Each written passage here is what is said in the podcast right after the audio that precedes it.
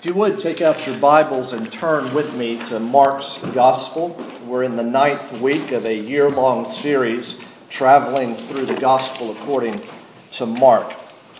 And we come to our passage for today, which is uh, Mark chapter 2, verse 23 through chapter 3, verse 6. Please give attention once again to the reading of God's Word. One Sabbath, he, that is Jesus, was going through the grain fields, and as they made their way, his disciples began to pluck heads of grain. And the Pharisees were saying to him, Look, why are you doing what is not lawful on the Sabbath? And he said to them, Have you never read what David did when he was in need and was hungry, he and those who were with him?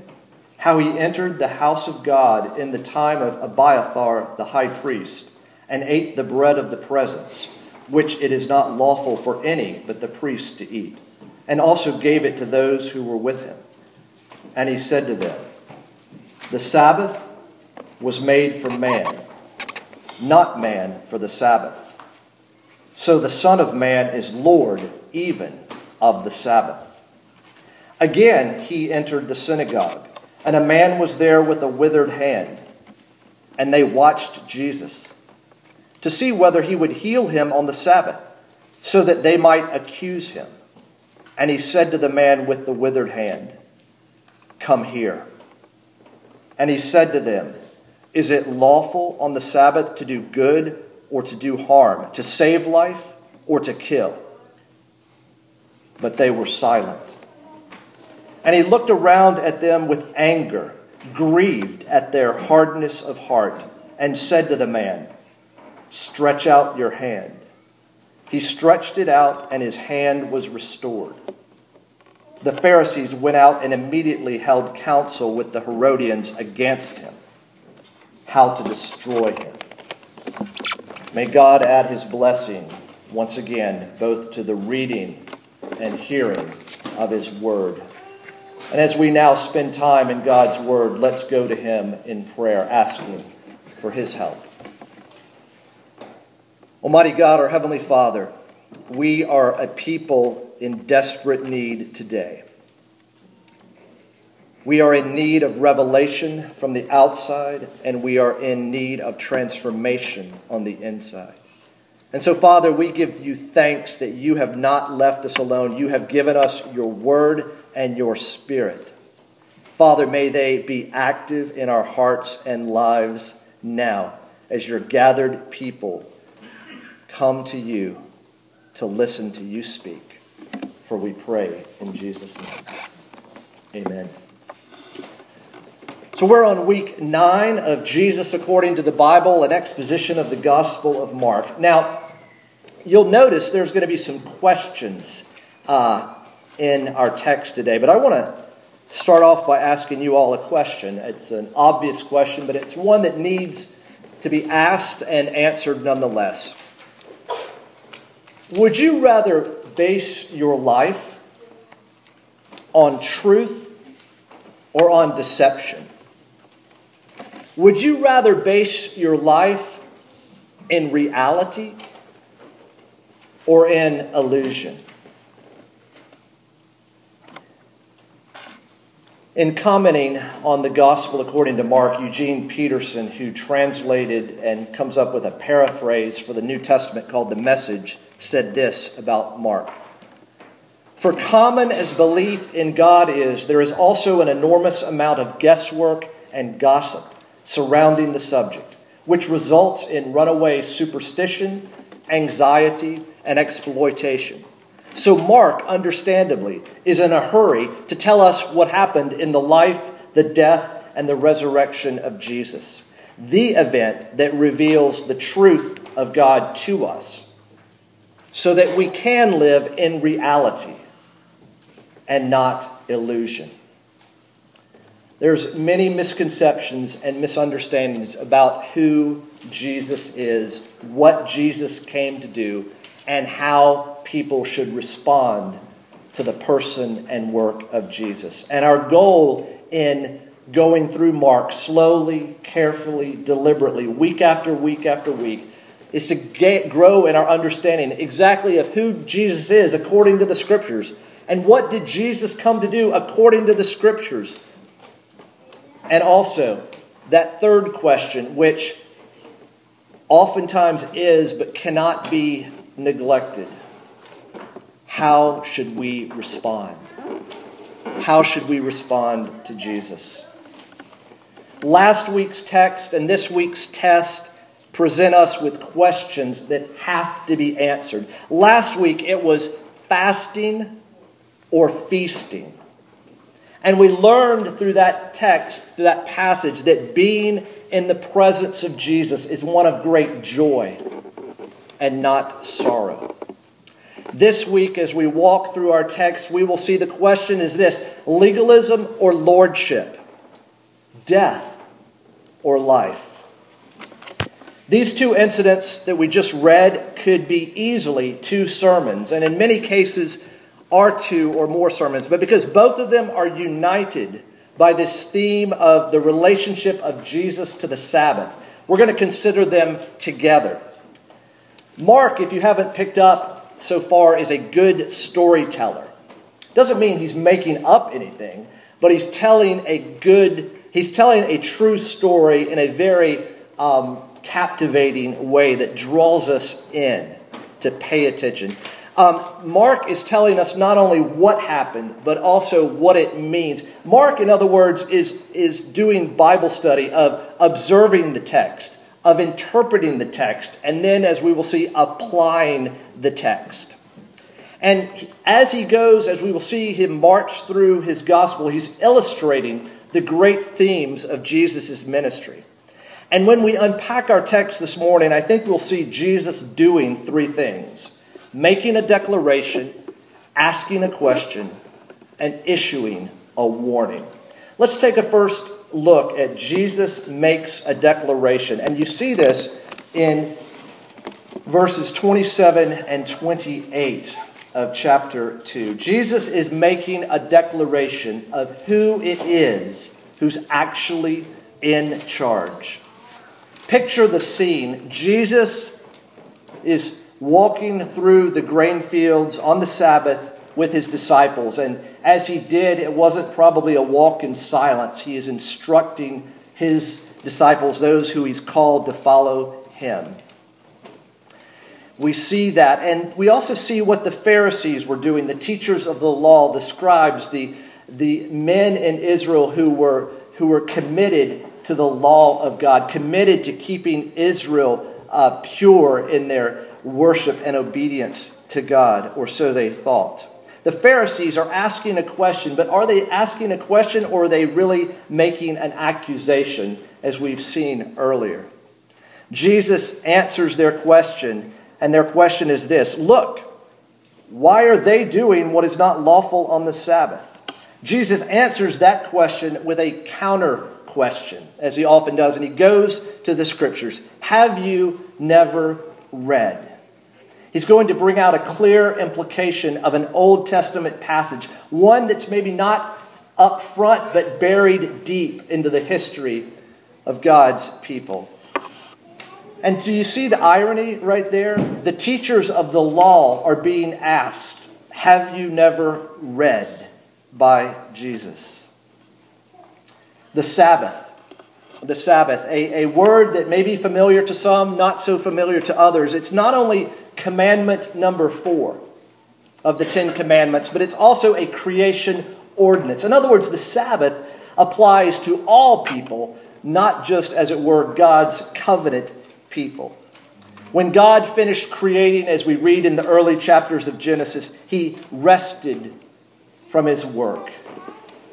Even though God rested, he continued to rule. And as God took a Sabbath, his people, and in fact all people, are blessed under his rule. Now, it's hard for us here in uh, November of 2015 even in a church like Grace and Peace that hopefully emphasizes the importance of the Lord's day, the importance of God's people worshiping and resting, of gathering together with one another. It's hard for us to understand how important the Sabbath was to the Jews of the first century. Together with circumcision, it was the defining feature of their self identity and their spiritual culture.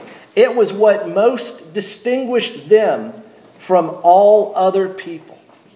It was a, one of the Ten Commandments that separated and distinguished God's people from all other people.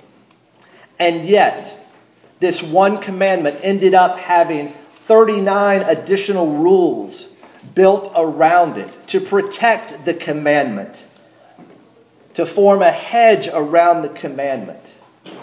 One of those rules had to do with the amount of grain you could harvest on the Sabbath because they were interested in what constituted work and what did not constitute work.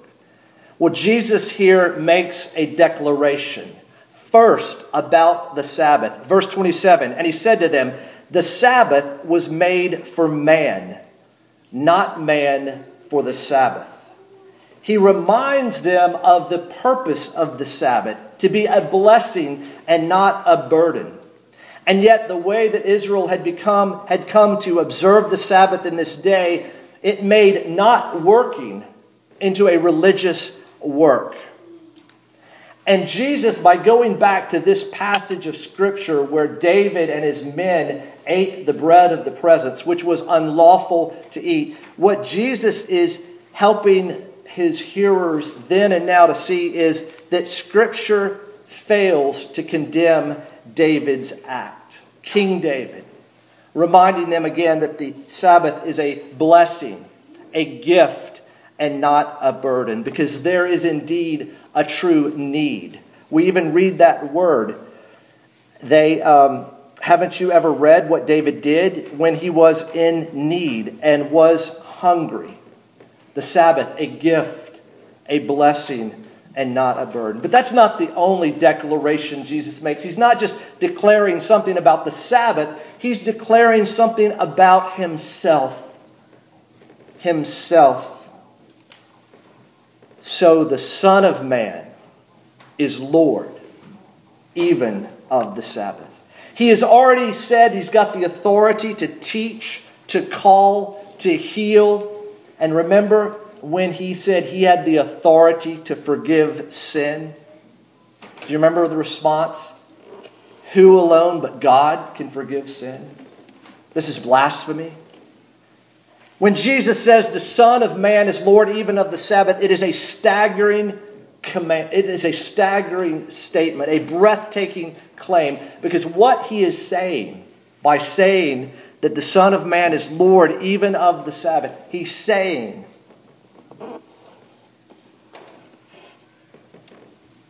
that one greater than David is here. King David the greatest king Israel had had. He is saying, in other words, he is David's greater son that the psalm speaks of. Jesus is saying here that instead of saying you must let Scripture determine your life and thinking, he is saying, let what I say determine your life and thinking. And to be sure, Jesus' life and Jesus, what Jesus says is what Scripture says. But Mark doesn't let us know at this time how people responded to this declaration of Jesus. And so, what follows in Mark's account of the life and ministry is a demonstration of the truth of Jesus' declaration. Remember, Mark's concern is, is less chronological and it's more arranged, and it's an arranged account to present Jesus as the Christ the Son of God, to present him as the king bringing a kingdom. And so we see in chapter 3, verse 4, Jesus asked a question. Jesus asked a question about the purpose of the law. What's the scene now, not in the grain field, but in the synagogue, the, the center of, G, uh, of Jewish religious life at this time? The Pharisees as you'll see, again he entered the synagogue, and a man was there with a withered hand. And they, and that would go back to being the Pharisees, watched Jesus to see whether he would heal on the Sabbath so that they might accuse him. the Pharisees are attempting to set a trap. They're watching in order to accuse. Their mind is already settled. They're just looking for evidence to support their case. What prompted this question from Jesus? What prompted this question from Jesus? It's the co location, once again, of himself and the Pharisees and a man in need. Because we read of a man was there with a withered hand. A withered hand, a shriveled hand, some of your translations may say. It's just his hand, right? But it's also an illustration and a picture that Mark wants to see of how all of life is withered, all of life is shriveled up until it's restored by Jesus. So let's ask ourselves what is being asked by Jesus in his question? What is being asked? And that question again is in verse 4. Is it lawful on the Sabbath to do good or to do harm, to save life or to kill? What is Jesus asking? Jesus is not so much asking as he is making a declaration about the purpose of the Sabbath. And just as their question is not a question, but rather a trap, so also Jesus' counter question is not a question as it is a judgment.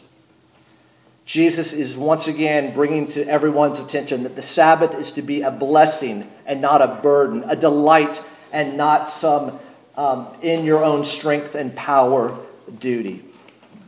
So Jesus asked a question. Well, how is this question answered by the Pharisees? Look at the text with me again. Jesus asked the question, and at the end of verse 4, we read this But they were silent. But they were silent. In the name of piety, and in the name of a concern for legal detail, they had become oblivious to the purposes of God and the sufferings of men. Remember, how does Jesus summarize the law we will read later? To love God and to love your neighbor. All of the law and the prophets hang on these two commandments. Not only are they oblivious to the purposes of God? But here is a man in obvious need and in obvious suffering. And they don't care. They're not concerned. It's met with silence, but that's not all it's met with. Because verse 6 says again, the Pharisees went out and immediately held counsel with the Herodians against him, how to destroy him. It's met not only with silence, but with conspiracy. A plot to destroy Jesus. Here we see an unholy alliance between the religious leaders, the Pharisees, and the political leaders, the Herodians. They now have common cause to ruin, to eliminate, to destroy a common enemy because they rightly recognized that Jesus is not just a man with another opinion. No, the people recognized he taught with authority, and his miracles and his ability to command the scriptures, they understood that he had authority, and he offered another way, and he was a threat. We've been asking ourselves, what did Jesus come to do? Ask yourself this question What did the religious leaders come to do when they gathered on the Sabbath in the synagogue? With verse 6, the shadow of the cross is already beginning to fall on the pathway of Jesus. Here we see clearly opposition to Jesus. There's two things I want all of us to note about opposition to Jesus and thus opposition to his followers. Expect it and prepare for it. Expect it and prepare for it. Gentle Jesus, meek and mild. was a threat then, and he's a threat now. Jesus disrupts people's lives. An English preacher by the name of Dick Lucas, I was listening to a while ago, said this that any old fish, any dead fish that is, can float with the tide. However, once a fish becomes alive, it finds itself swimming against the current. Jesus is opposed and his people will be opposed. Expect it and prepare for it. Well, we've seen Jesus make a declaration, we've seen him ask a question. Now we will see him issue a warning. A, a warning? Yes, a warning. Well, where do we see that? Let's take a look. Jesus, we read in verse 5 and he looked around at them with anger, grieved at their hardness of heart. Mark is a, is a guy that likes to fly through things, doesn't he? Immediately this, immediately that. And here he points out that Jesus is angered and grieved. And Mark wasn't there, of course, probably getting this through Peter. Peter's up close with Jesus, and Jesus is angered and deeply grieved. He's in distress. Why? What would bring about anger from Jesus? What would bring grief to Jesus? It's right before us, of course, at their hardness of heart. The danger of a hardened heart. Let's pause for a moment and, and and, and let's think about this observation, this awareness of Jesus. Because what Jesus is helping us see that there are two ways to rebel against God by being very, very bad, going your own way, being very uh, irreligious, as it were. Think the younger brother in the parable of the prodigal son.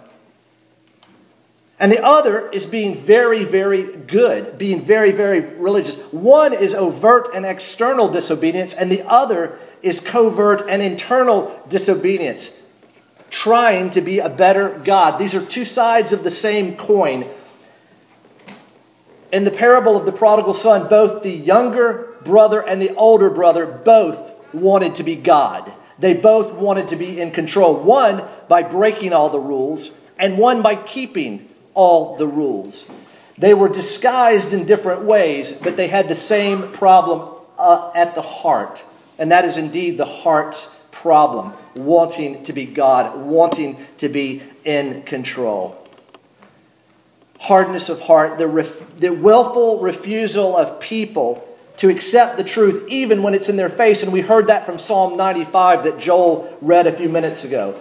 Even though they had seen the works of God, even though they had seen it, they hardened their hearts. Because a hardened heart refuses to submit, it refuses to relinquish control. It, it's not like struggling, because we all struggle. It's an outright refusal. Jesus, as we will see beginning here and throughout this gospel, has a fierce impatience with the Pharisees. Why? The hard heart the curse of the hard heart, and yet he has a tender forbearance toward the worst of sinners tax collectors, prostitutes, zealots, adulterous women.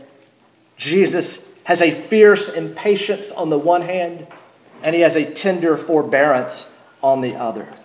Well, if that's the danger of a, of a hardened heart, let's ask ourselves right now, what are the warning signs of a hardened heart? Um, many of you know Michelle's dad had open heart surgery uh, in May uh, to, uh, to open up some arteries around his heart. And the problem with Michelle's dad is he didn't have any symptoms. He didn't have any symptoms. It was only when he got some routine tests that they discovered the problem. But most of the time, there are some symptoms of heart disease, symptoms of something going on inside of you. Well, let's consider just for a moment three warning signs of the hardened heart that, we, uh, that arise from our text. First, how about this? A greater concern to be right according to your own laws rather than being godly, loving according to God's law. When I served with the Navigators uh, U.S. military ministry, there was a missionary to France that would come by and visit with our team occasionally, and he, and he always said, It's better to be godly than right. I didn't quite understand that. I don't still completely understand it, but I understand it more now. It's better to be godly than right. And warning sign number one a greater concern to be right than godly. Ask yourself is that a warning sign in your life? How about warning sign number two? A greater effort being made to find fault in others than in yourselves. What are the Pharisees doing? They're looking, they are on the prowl, they are trying to catch Jesus violating the law. Earlier in our, in our service, do you know what we did together? We had a corporate confession of sin, and then we had a time where we could confess our individual sins. We do that week after week after week to remind us of who we are still. Do you notice that in our worship service we do not have a confession of other people's sins? Aren't you glad? But how's the atmosphere at your house? At your work? Are you really absolutely gifted at finding other people's sins and absolutely pathetic at looking in the mirror of God's Word? Warning sign number two a greater effort is being made, and we see that in our text. Is being made to find fault in others rather than yourselves. And then, third, a third warning sign when confronted by Jesus, there's a refusal to submit, a refusal to confess, to bow down. Jesus is confronting unbelief, and there's a refusal to submit in repentance and faith. And how does Jesus confront us today, brothers and sisters? As we read the Word. Have you all ever just been reading God's Word and you're, you're stopped? You can't get off a verse. The Holy Spirit is bringing conviction. The Holy Spirit is bringing comfort. The Holy Spirit is bringing calling. Warning sign number three when confronted by Jesus, there's a refusal to submit. Well, in presenting us with these scenes of a work of necessity, eating because you're hungry, and a work of mercy, healing because of a, a, a, a crippled hand. Mark is showing us what Jesus can, says can, and should be done on the Sabbath. You see, brothers and sisters, these two scenes in the life and ministry of Jesus, as we have spe- seen Jesus speak to what can and should be done on the Sabbath, that is, works of necessity and mercy. These two scenes point to that, but they also point to this an even greater work of necessity and mercy. Not just greater works, but they're pointing to the one great work of necessity and mercy. You see, Jesus did for us what we could never do for ourselves obey perfectly and suffer the penalty for our failure to obey perfectly. That, my friends, is a work of necessity that Jesus did on our place. And in doing it on our place and making it available to us through repentance and faith, that, my friends, is a great work of mercy. Do you see it? Works of necessity, works of mercy, pointing to the work of necessity and mercy. Brothers and sisters, Jesus in our passage has recovered the Sabbath as a day of worship and rest. It's not a day of our own accomplishment, it's a day of remembering Jesus' work and his accomplishment. In the beginning, God said, My work is finished. And so he could rest. And on the cross, Jesus said, My work is finished so that you and I could rest. That's good news. Let's pray. Almighty God, our Heavenly Father, we thank you for giving us a growing understanding of who Jesus is and what he came to do. And Father, along with that growing understanding, would you give us a growing desire to, to follow Jesus, to obey him, to submit to him, to bow down before him? Father, we, we acknowledge that Jesus is a man to whom it is said, All authority in heaven and on earth has been given to him. Oh, Father, enable us from the heart with thanksgiving and joy to submit our lives to the only one who can rule our lives in goodness and truth. For we pray in his name. Amen.